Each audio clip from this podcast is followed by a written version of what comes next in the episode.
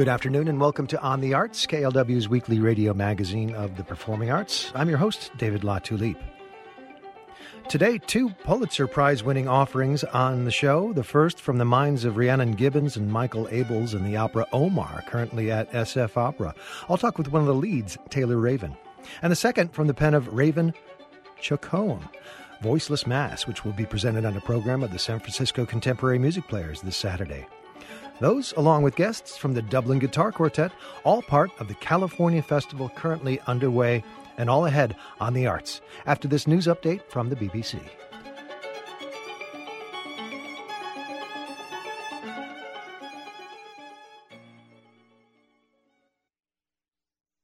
BBC News with Sue Montgomery.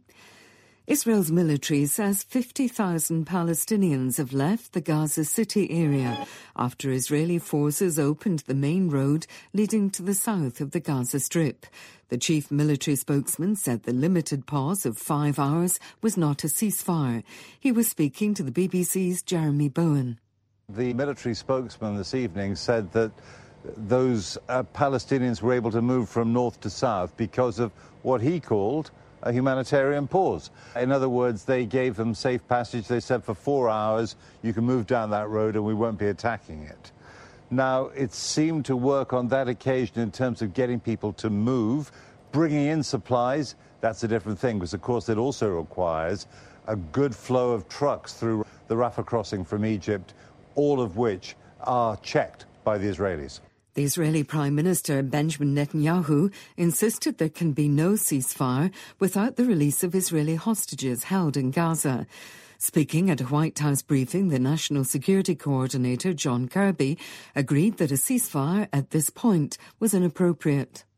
A ceasefire right now benefits Hamas. It would give them a a, a, propaganda win. They see, look, now there's a ceasefire, and so we're going to be an equal party to this, and um, and we have every right to continue to stay uh, in governance in Gaza. Legitimizes what they started on October 7th, and that's unacceptable to President Biden. It's certainly unacceptable, understandably so, to the Israeli people.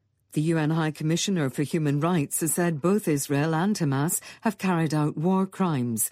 Volker Turk referred to what he called Israel's collective punishment of Palestinian civilians and the unlawful forcible evacuation of civilians. Israel's spy agency Mossad has said it's helped foil an alleged plot to launch attacks on the Jewish community in Brazil. The Brazilian authorities said two men arrested in Sao Paulo appear to have links to Hezbollah in Lebanon. A Republican controlled committee in the U.S. House of Representatives has issued subpoenas to Joe Biden's son and brother as part of its impeachment inquiry into the president. Republicans say Mr. Biden illegally benefited from his son's business dealings. Here's Gary O'Donoghue. This is a significant escalation in the impeachment inquiry, with House Republicans not just demanding that the president's son and brother appear before them in the coming weeks, but also requiring other family members, such as their wives, to give statements. Republicans claim that the president benefited from what they describe as influence peddling schemes hatched by his relatives, handing him millions of dollars in bribes. The White House has vehemently dismissed the claims, accusing Republicans of throwing spaghetti at the wall just to see what sticks. BBC News. Rival candidates for the Republican nomination for next year's US presidential election are holding their third debate shortly, with frontrunner Donald Trump again not attending. The five alternative candidates still in the field, who include the Florida governor Ron DeSantis and the former South Carolina governor Nikki Haley, are set to fight over issues including the war in Gaza and abortion rights. 16 men have been arrested in Italy and the US as part of an operation targeting the powerful Gambino crime family. The arrests come after a two year anti mafia operation carried out by the FBI and Italian police. Jessica McCallan reports. The Gambino family is one of five prominent New York area mafia syndicates, collectively known as La Cosa Nostra. Those arrested include a captain, Joseph Joe Brooklyn Lani, and Uncle Ciccio, an alleged Sicilian mafia associate whose real name is Francesco Vicari. The syndicate targeted demolition companies and the waste management industry. They are accused of threatening businessmen and witnesses and demanding protection payments. Prosecutors outlined a pattern of intimidation and violent assaults intended to embezzle funds and defraud unions and employee benefit plans. The Colombian rebel group, the ELN, is reported to have begun the process of releasing the father of the Liverpool footballer Luis Diaz. Local officials and UN representatives are on their way to secure the handover of Luis Manuel Diaz. His abduction has caused widespread anger in Colombia. Cons- conservationists in Slovakia say the newly installed right wing government is preparing to end a moratorium on culling wolves. The killing of wolves has been a criminal offence in Slovakia since 2021. BBC News. This is Sunni Khalid, news editor here at KALW. In case you missed it, residents of San Francisco's Mission District are organizing to stop planned luxury apartments at the site of a fatal fire that tore a hole in the community. And the Oakland Public Library is accepting submissions for artwork to be featured on special edition library cards. You can hear these stories as well as others from our partners at NPR by logging onto our website at kalw.org or KALW, San Francisco Bay Area.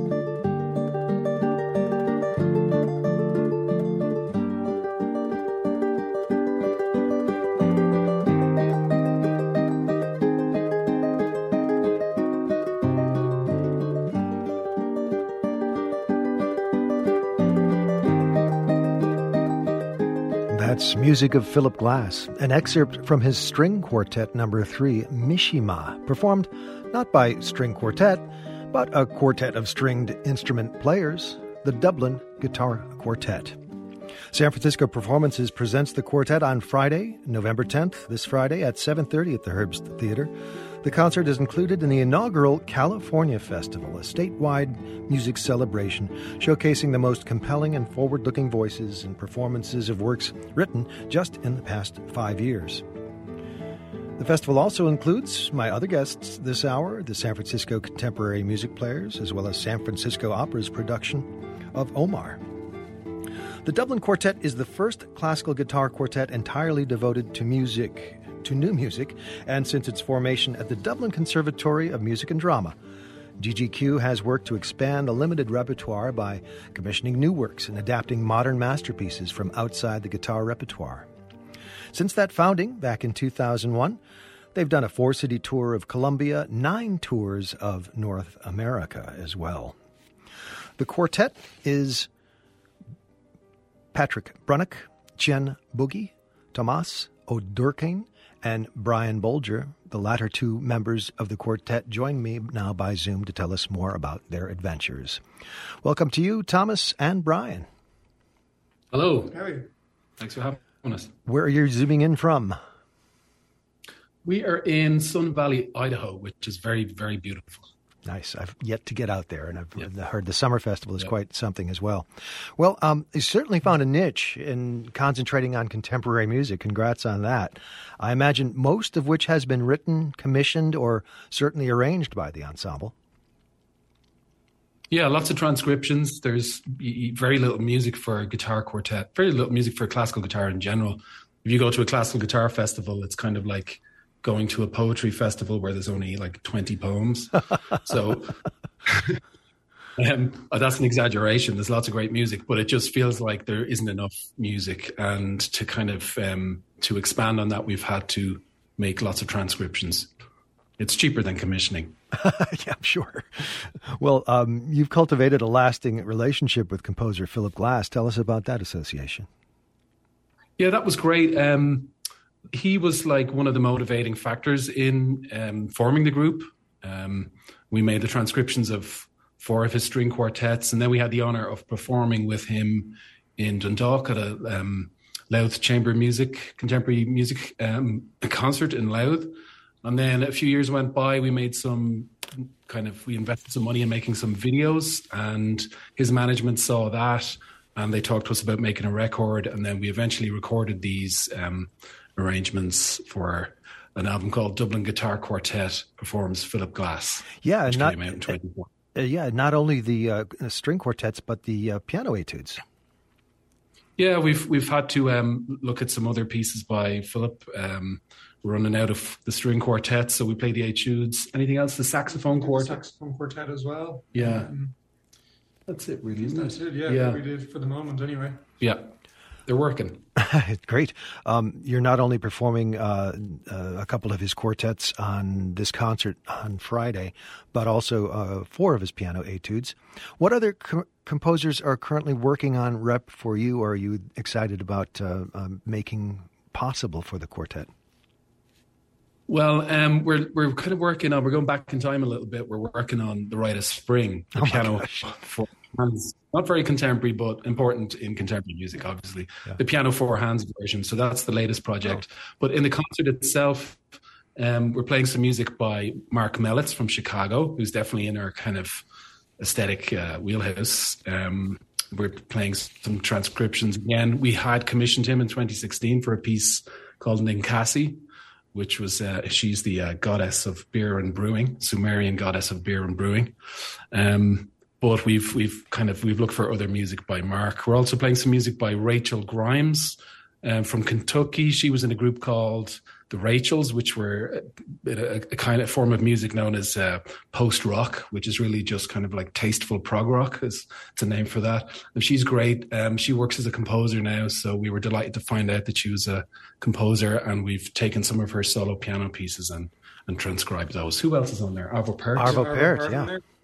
Yeah, Summa, his his greatest hit, um, for guitars, and I feel like I'm missing something. Yeah, there's something else. Oh, Aheym. A Haim by Dessner. yeah Bryce Dessner of the national fame. It was originally written for um, the Kronos Quartet, string quartet, and we stole that too. Very nice. Um, you should have gotten for the Marc Mellits, since uh, it's res- regarding the uh, patron saint of beer. Maybe get Guinness as a sponsor. I mean, you probably work that out. Yeah. Or are they already? Maybe they are already for you. I think he was just thinking like Irish guys here. They like this.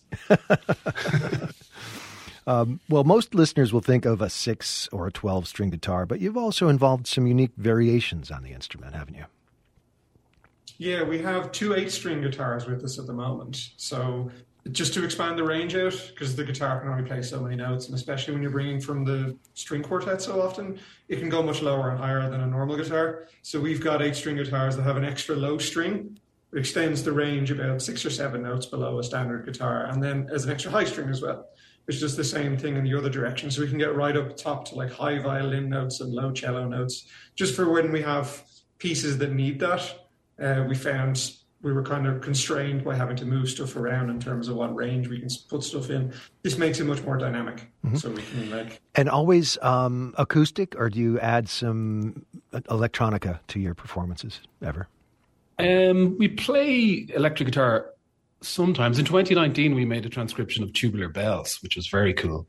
We did that in four electric guitars, and then we invited in some musicians for the end of the first half. You know, with the the tubular bells and the grand piano and all that stuff. And we've also performed a piece, a commission. We did four nights residency in the Brooklyn Academy of Music. Um, there was a piece by Michael Gordon called Amplified.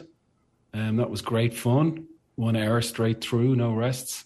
Um, yeah, that's about it in kind of electri- electric guitar. So, terms. but no other electronics. In other words, are you, are you self looping just by the repetitiveness and uh, no uh, alternative no. sounding mechanisms? No, in the classical for the kind of chamber music stuff we do, the classical guitars, we do amplify and we use an EQ pedal, but we don't get into any looping. There was a bit of looping to make um, tubular bells work. Mm. Um, But in the in the classical side, we're trying to keep it as pure as possible. That's Brian Bolger with the occasionally chiming in Tomas O'Durkane, who's uh, two of the four Dublin Guitar Quartet, along with Patrick Brunnock and Chen Boogie. Um, this is your premiere performance uh, under the auspices of SF Performances here in San Francisco. Is this part of a larger tour now or later, or where are you going from here? This is our second last date. We've Yeah. been touring for a month. Yeah, nearly Um, finished. San Francisco is the last date Yeah, of this tour. But we've been on the road for nearly four weeks now. starting in Portugal, then Syracuse, Yes. North Carolina. Um, God, it's been a while. we're, we're Garden City, Fa- Delphi University. Favorite cities or favorite cities, or dare I say ones you'd rather not revisit? We won't say that. we No, love them especially we're in one. Yeah, yeah. And how have the crowds been? Love Imagine, imagine very enthusiastic.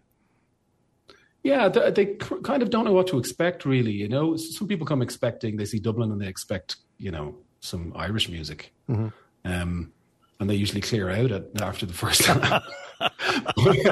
yeah, but they're not really expect. I mean, when the people see contemporary music, they also expect, you know, some level of kind of difficulty. But the music we choose is we, we tend to lean towards the I don't know. We, the Tonal music. side, you know. There will be chord progressions, you know. um, yeah. Well, um, speaking of Irish music, I'm going to offer you the choice of what we can hear uh, with our listeners from your album, Dublin Guitar Quartet, playing contemporary Irish. I've got your music for ghosts at the ready, as well as Cameo. What, what do you think uh, our audience would like? Um, I think they just love my piece. Yeah, I think so too. Yeah.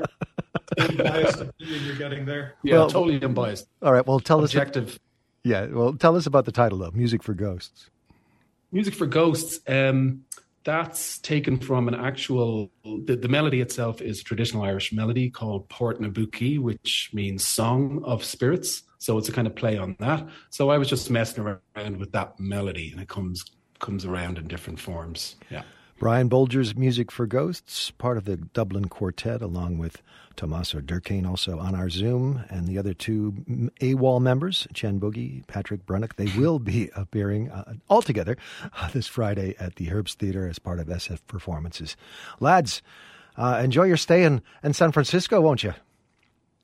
We will, yeah. All right. We've, I've got some few days off, and I'm gonna gonna go check it out. Oh, great. Here's Music for Ghosts, music by Brian Bolger as part of the Dublin Guitar Quartet. Thanks, guys. Thank you. Thank you.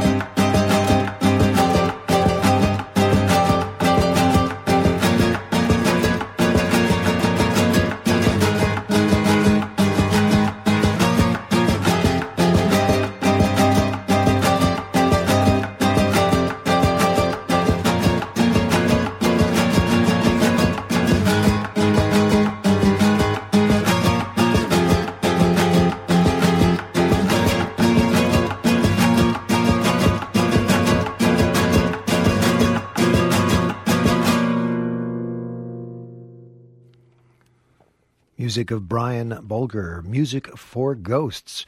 Brian is a member of the Dublin Guitar Quartet. You can hear them this coming Friday at 7:30 at the Herbst Theater as part of the Grand California Festival under the auspices for this concert of the San Francisco Performances. sfperformances.org for more information. More on the expansive California Festival in forms of guest artistic director from the San Francisco Contemporary Music Players, as well as San Francisco Opera.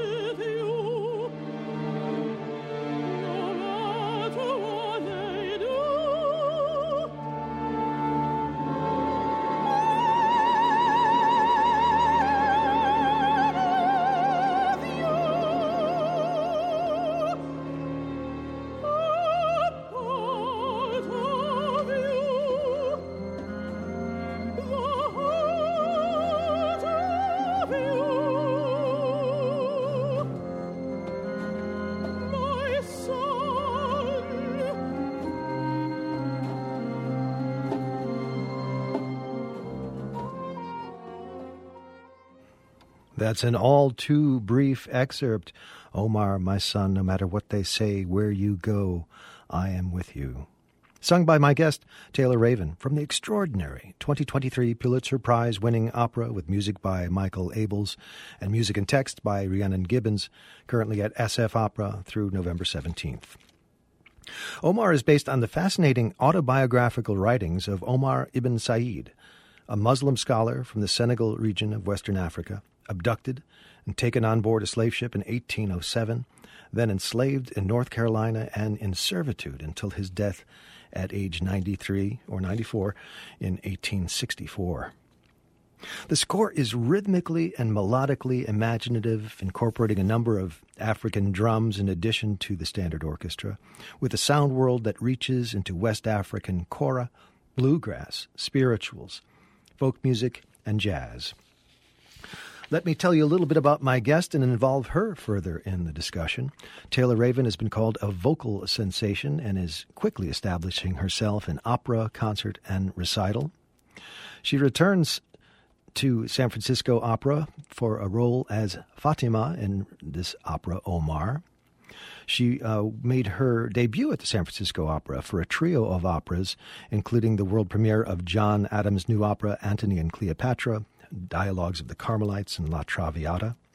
She's also appeared with Kentucky Opera, Seattle Opera, Des Moines Metro Opera, Houston Opera, among many others, as well as soloing with prominent orchestras around the country.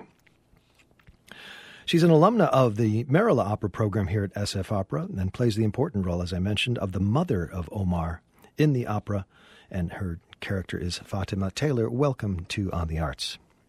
Hi, thank you for having me. Congratulations on such a moving, moving performance. I was in tears on more than one occasion watching this, and I hope people can experience this.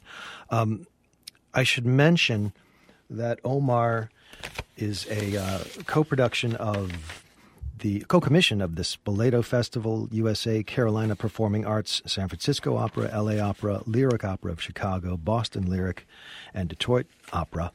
And the world p- premiere of the opera took place in Charleston uh, in last May and June, followed by LA Opera that fall and several others. A presentation of lyric opera in Chicago is slated for a future season. Now, most of the opera, um, Taylor, you're appearing to Omar in spirit as you're killed off kind of early in Act One. Yes. Yes. Um, you you get to see Mother in in in the earthly realm only for one scene. Um, she is killed during the raid. Um, and when she reappears, she is coming as a uh, spiritual figure um, there to protect him and, and guide him towards a safer um, place. And thereafter, in spectacular costuming, I might add. in beautiful, beautiful costuming. well, yes.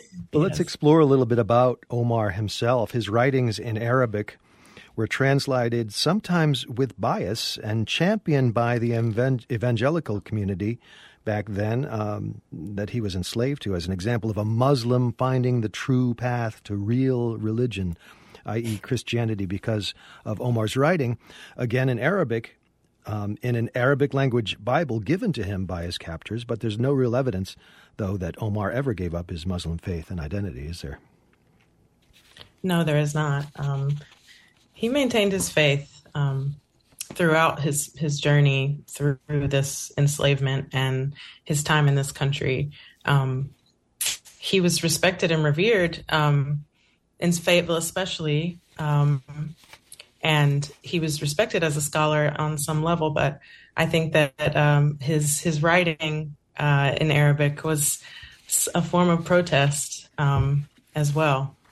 Yeah, I should mention that um, there's a, a, spot where they say, "Oh, see, he's come and seen the way." When they talk about the the 23rd Psalm and him writing at the cover of his Bible, it really wasn't "The Lord is my shepherd," but "I want to go home" in Arabic. Exactly. Yeah. Exactly. Yes. And these yes. are, interestingly enough, these are the only writings in Arabic by an enslaved man in the United States, some of which went undiscovered until 1995, I learned. Yes, yes. It's really interesting. I think the story of Omar is, is something that, you know, not many people know about. Um, I actually grew up in Fayetteville, North Carolina, which is an interesting fact. Wow. um, I'm from there, and I grew up uh, driving past the mosque that's named after him and all of these things. You know, he spent the majority of his life in Fayetteville, and I hadn't heard about him until I was asked to do this show. So um, it just goes to show you how much of of our history is still not being told and and and still needs to be told. Well, uh, let's talk a little bit about the stunning uh, visual aspects of the production. The production design by Christopher Myers emphasizes the power of the written word with costume fabrics, settings, and projections displaying multiple African languages. Omar's Arabic and English script and the newspaper ads are projected, as well as historic records from the slavery industry here in America. It's really, a, a, let's talk about the costumes for a bit. Um, yeah. They're pretty, pretty powerful. They're beautiful, and um, I, they are, most a lot of them contain his writing um, and his and his handwriting on them. Um, they're stunningly beautiful um, and the draping is beautiful. It's just they're also extremely comfortable. oh, so that's nice. so really nice. That, that's a plus. That's a plus. Well, and it is visually. It just it really captures you because a conscious and brilliant incorporation of that Arabic print, his his writings on the costumes themselves, instead of yeah. just going with traditional African dress or the even common clothing associated with American slaves. It was a really wonderful decision. Yeah, yeah. I the the the design of the show is is is breathtakingly beautiful. Um, I have so much respect and I'm in such awe of how beautiful it all looks. Well, we should give a shout out to to choreographer Kiara Benn, set designer Amy Rubin, costume designers April Hickman and Micheline Russell Brown, as well as lighting designer Pablo Santiago. Um, a shout out to the produ- projection designer Joshua Higgason, another stunning uh, aspect of that. Uh, there's a very powerful, and again, moved me to the point of tears to see in the second scene of Act One a projected image of the hold of a slave ship, an image that many of us may have seen in book form, with shackled slaves lying side by side and occupying every possible square inch of the lower deck or decks of a slave ship. It just sends chills down the spine to think of man's inhumanity to man, especially given the news of the day out of the Middle East. It's just, it's, it's stunning. It's really stunning. It's actually one of my favorite scenes in, in the show. Um, the honoring of the Middle Passage in, in that moment of, of the obscenity that people went through and, and the horror that people went through and done very tastefully and really beautiful musical moments as well. Well, well, um, let's give a shout out while we're shouting out to some of your castmates. Um, Yes. Most importantly, Jamez McCorkle reprising his acclaimed portrayal of the title character with a terrific ensemble cast featuring Brittany Renee, Daniel Okulitch, and uh, Norman Garrett. I mentioned some of the production team there earlier. Um, and just a few opportunities to catch it through the 17th. I really encourage people to do so.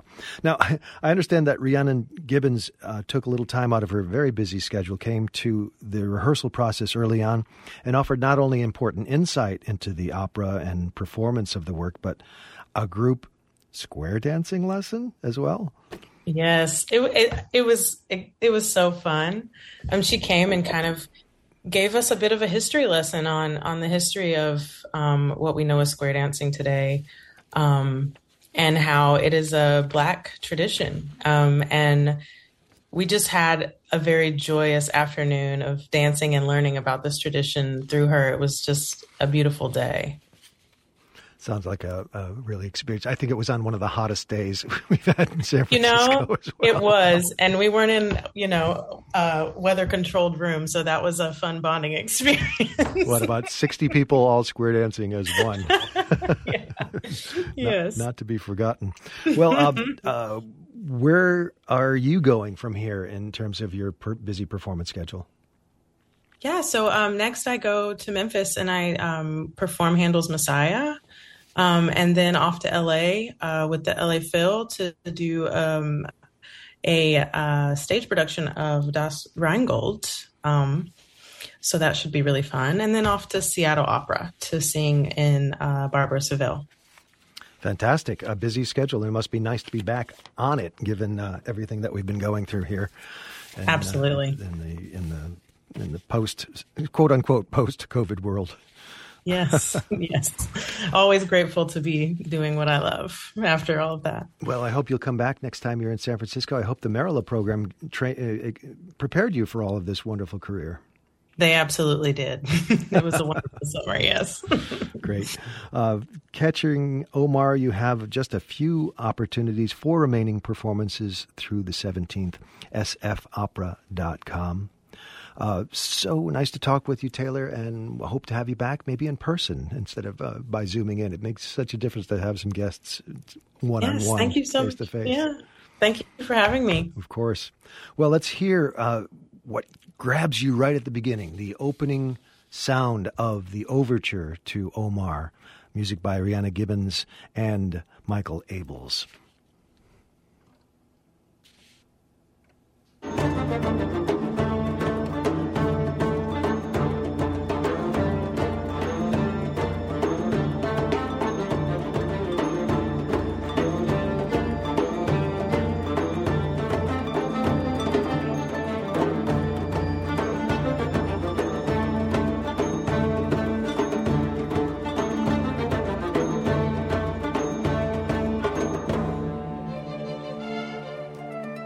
Gosh, I wish we could play more of that overture, but licensing and uh, the SF Opera can only provide us with so much.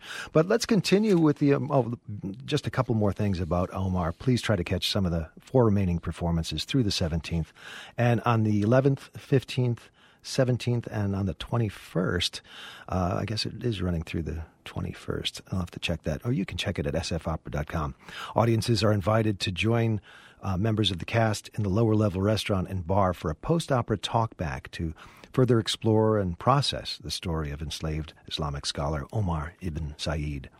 Audience members will hear firsthand the experiences of cast members and the creative team behind this Pulitzer Prize winning work, sfopera.com.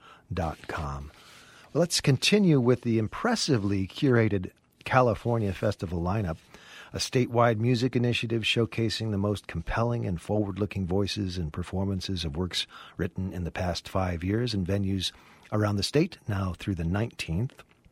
At least those performances are. With San Francisco Contemporary Music Players opening its 53rd concert season this Saturday at 8 at Grace Cathedral with a program entitled Revoicing. The program has been constructed around the Bay Area premiere of Raven Chacon's Voiceless Mass, winner of a 2022 Pulitzer Prize in Music. Chacon is the first Native American to receive this prestigious award and was recently chosen as a recipient of a 2023 MacArthur Fellowship. Here to tell us more about the program is Executive Director Eric Dudley. Born in Toronto, raised in Connecticut, Eric leads a multifaceted, fascinated, I'd say, and faceted career as a conductor, composer, vocalist, and pianist, deeply engaged in the performance and creation of contemporary music. Since its founding in 2009, Eric has been a member of the genre defining defining vocal octet Roomful of Teeth, touring worldwide and recording a wide array of newly commissioned works with the Grammy Award winning ensemble. He moved to the Bay Area in 2016 to oversee the orchestra program at the San Francisco Conservatory of Music, becoming the artistic director for the San Francisco Contemporary Music Players in 2017. Eric also serves as one of the principal conductors for the Bendigo Festival of Exploratory Music in Australia and recently led Roomful of Teeth and Ensemble L'Instant Donné in a production with Peter Sellars at the Paris Festival d'Automne. As a pianist and chamber musician, he has performed with members of Novus New York and the Cincinnati and Princeton Symphony Orchestras. His own music has been premiered and recorded by the Hartford Symphony Orchestra, K Music Percussion Duo, and by Roomful of Teeth. A man uniquely qualified to run the San Francisco Contemporary Music Players. It's a pleasure to welcome back to our KALW airwaves, Eric Dudley. Hi, Eric. Hi, David. Thanks so much for having me. Sure. Uh, well, tell us first about this massive, first time ever California Festival initiative. Well, we're terribly excited to be a part of it. Um, it was something that we became aware of, uh, I guess, probably midway through the season planning for for this particular, uh, you know, performance year. Um, and it was something that myself and our, our current executive director, Richard Aldag, seized on because it was like, hey, this is a festival that's organized around groups that are, you know, in their, you know, kind of estimation, you know, kind of at the forefront of of contemporary music presentation out here on the West Coast. And it's like, well, hey, that's what we've been doing for the last 50 plus years. So let's try to get on board. Um, application process or just uh, online? yeah, application process and and a kind of a um, you know, yeah, a, a, letter of intent and, and also just a um, a kind of presentation of what uh, programmatically we would be able to offer, you know, to be part of the festival.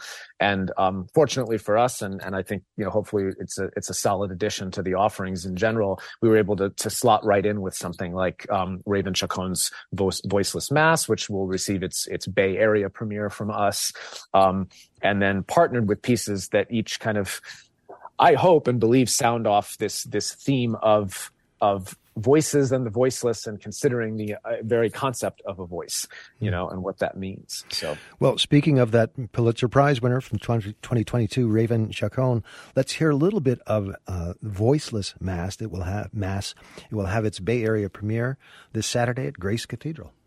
And then more with eric dudley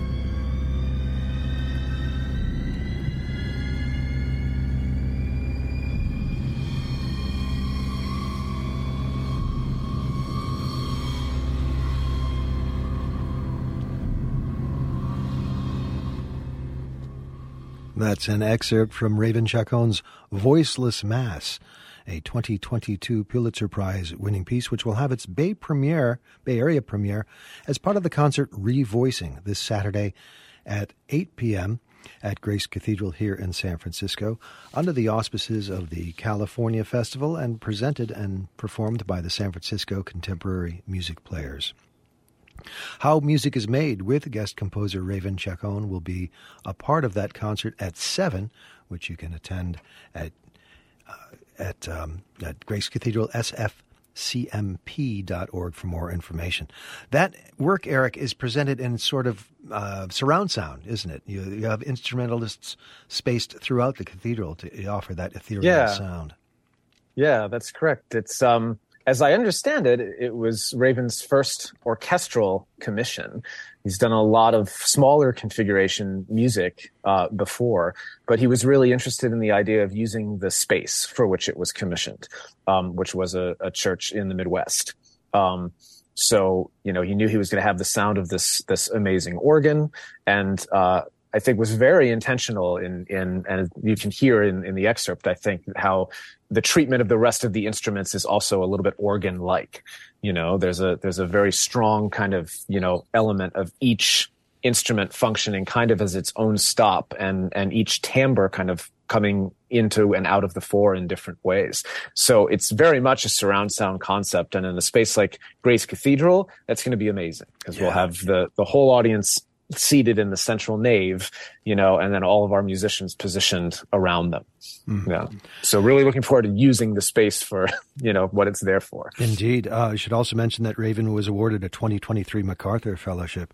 And speaking he of was, yeah. Oregon, you have Christopher Keady as guest organist for the wonder, wonderful use of the Grace Cathedral organ for Olivier Messiaen's work, Apparition de, de l'Église éternelle. Mm-hmm. Mm-hmm. And that's that's really a piece to just kind of set the stage and the tone for the the whole program because that piece also I mean it really takes its time. It swells up from the very bottom depths of the organ's registration and slowly over the course of several minutes builds up to just huge presentations of big huge C major triumphant chords you know? Um, so it's a piece that that sort of excites and activates the whole sonic space over a, a, period of time. And then each of the works that follow kind of do that in their own way, you know, and, and connect to that sonically.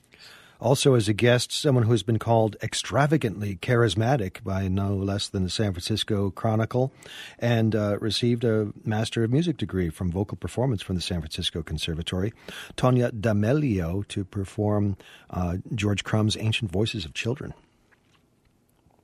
Yes, yeah. Has joined us as a soloist before. She's absolutely fantastic. Um, we had our first rehearsal on Crumb's Ancient Voices today, and I continue to be bowled over by the way she can just come into a situation like that and nail it.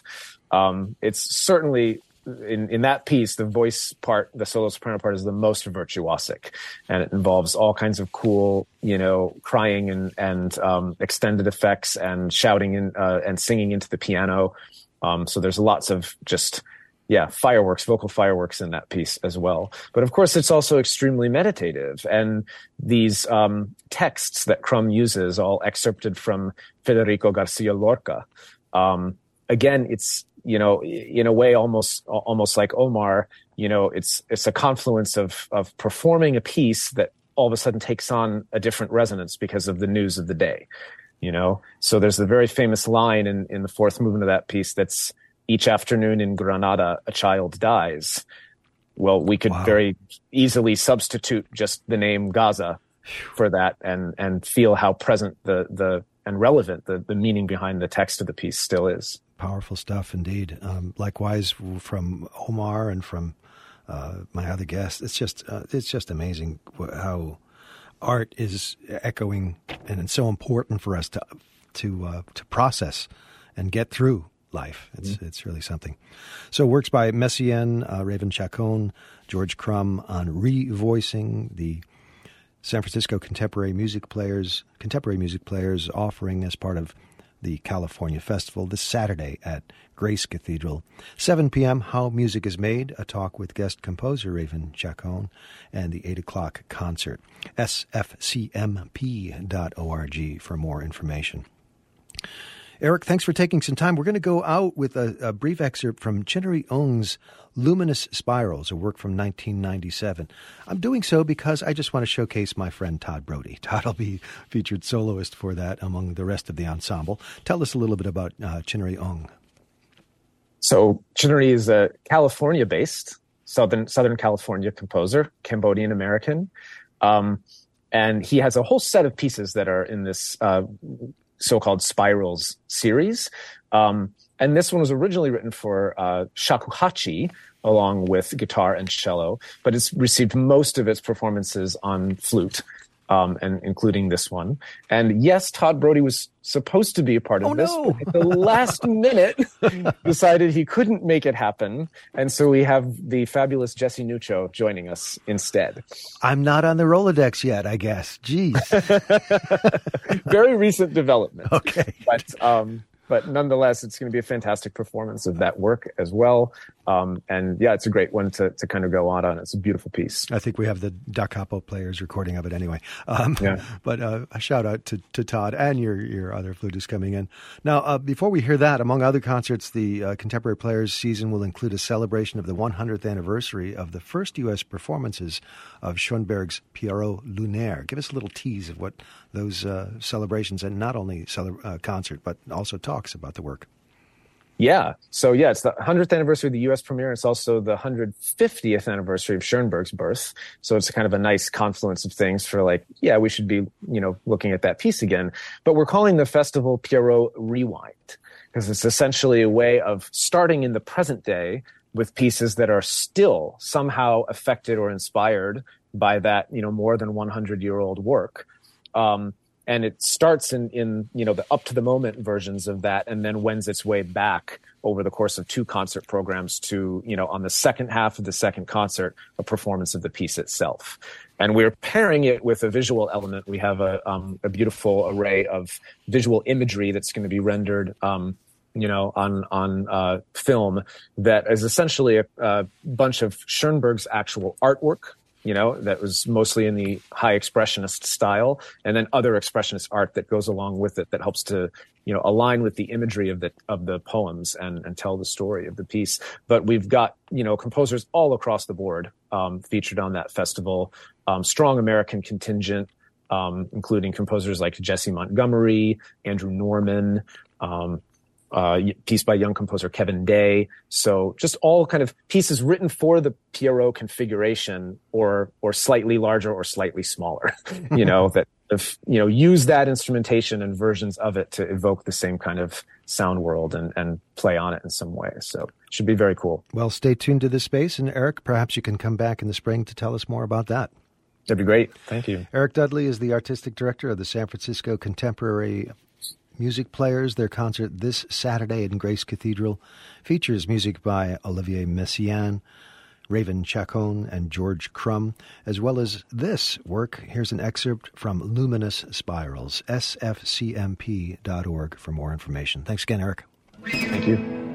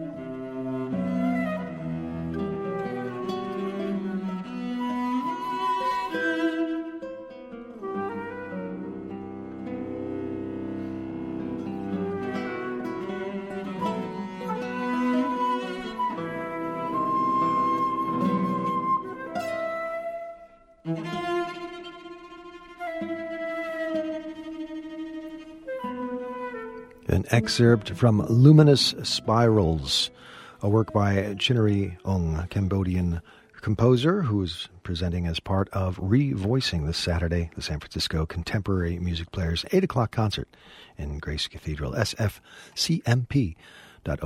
for more information. Well, as usual here on the Arts, never enough time to offer uh, even a smattering of the amazing cultural offerings in the Bay Area.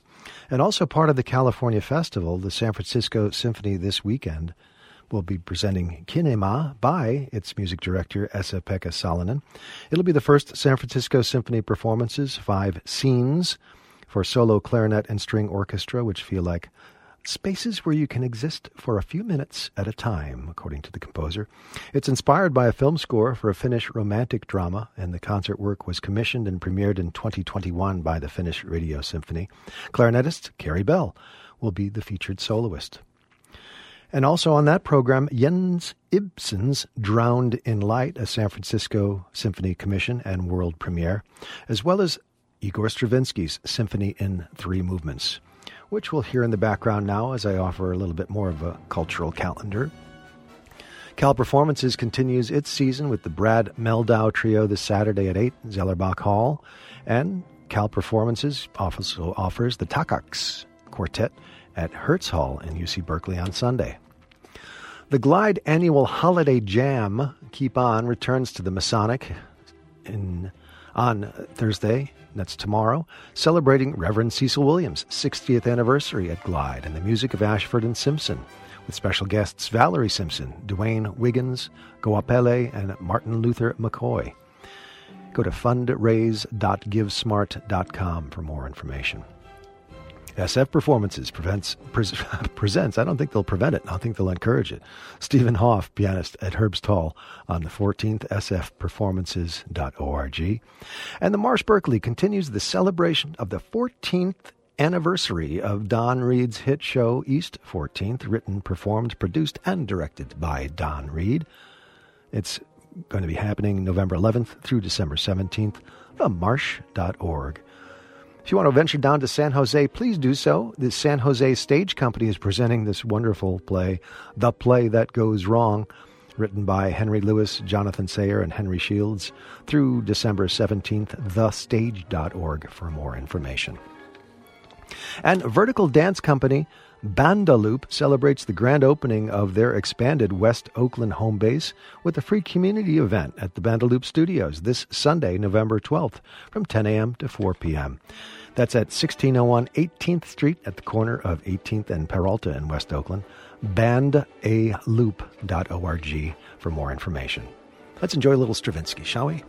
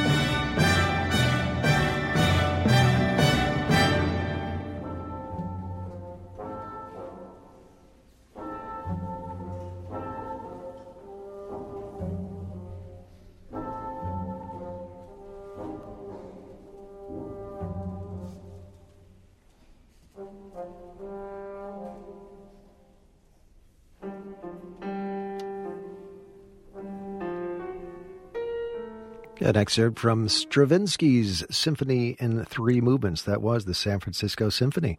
Under the direction of Michael Tilson Thomas, its current music director, Esa-Pekka Salonen, presents that, as well as other works this weekend, sfsymphony.org for more information.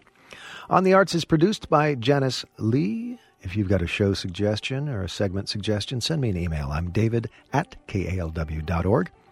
And all of our shows are archived at kalw.org. If you've heard something you like or would like to refer people to that site, please do. Thanks for listening. I'm David Latulippe.